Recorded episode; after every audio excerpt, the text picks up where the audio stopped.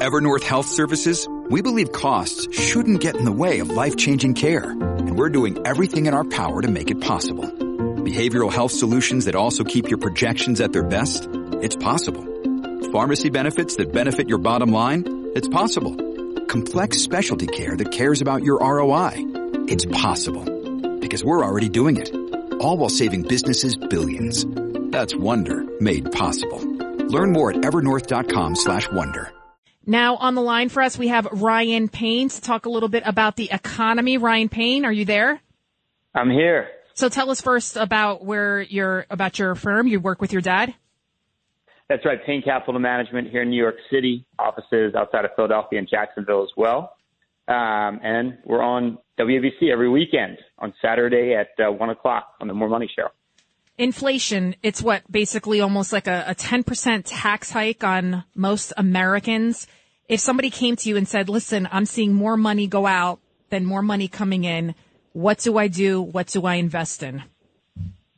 Well, I think it, it's problematic because if you sit in cash right now, inflation is 10%, but you might have noticed your savings account pays like 1%, if you're lucky, right? I think the highest money market in the country um, is somewhere around 1, 1.5%. And if you have 10% inflation, obviously you're losing against purchasing power. So I think it's really important, more important than ever, that you do invest your money for growth because if your money's just sitting in cash right now, um, you're losing at the highest rate that we've seen in 40 years. It's not like the last 10 years when inflation was really low and you could afford to sit in your savings account. So meanwhile, if you're invested in places like the stock market, the bond market, um, you know, yields have gone up significantly and dividend yields are going up this year. So you need cash flowing investments to grow over inflation. Okay, I'm gonna, I know John Catsimatidis, are you there? Yes, I'm here. Uh, the the fact is, uh, the 10 year uh, T bill uh, was almost down to 250, and uh, and th- that means uh, they didn't think that the uh, Fed was going to raise interest rates in the future, and today reversed itself and it went way up again. What is your gut feeling about what happened today? I mean, it's like a yo-yo with the Fed. I mean, I, I call them pivoting pow. You never know which way Jerome's going to go. Um, I don't know, John. I mean, we talked about this before. I still suspect by the time the fall comes around, and it goes back to a lot of things that you pointed out, oil prices have come down. Um, and then you said that, you know, food prices were going to come down. They're starting to come down. So I think we get to the fall here and we do see a real uh, deflation in commodity prices. I do think the Fed is going to start to, to dial back on how much they raise interest rates. And I know today you had some of the Fed presidents talking tougher um, but I think the bottom line is the 10 year still at 2.7%. It was at 3.5% just like a month ago. So I, I think the market is telling you uh, inflation is cooling off and the Fed probably is still going to pivot. Uh, we both agree on that. It's like uh, the movie Duke and Duke. Somebody always knows. yes, exactly. What Ryan. else would you like to tell us about the market? Uh, uh, the fact. I mean, the earnings are good. Uh, the the companies are making more money, and as Larry, our friend Larry Kudlow would say, the, the earnings are the mother of uh, the market.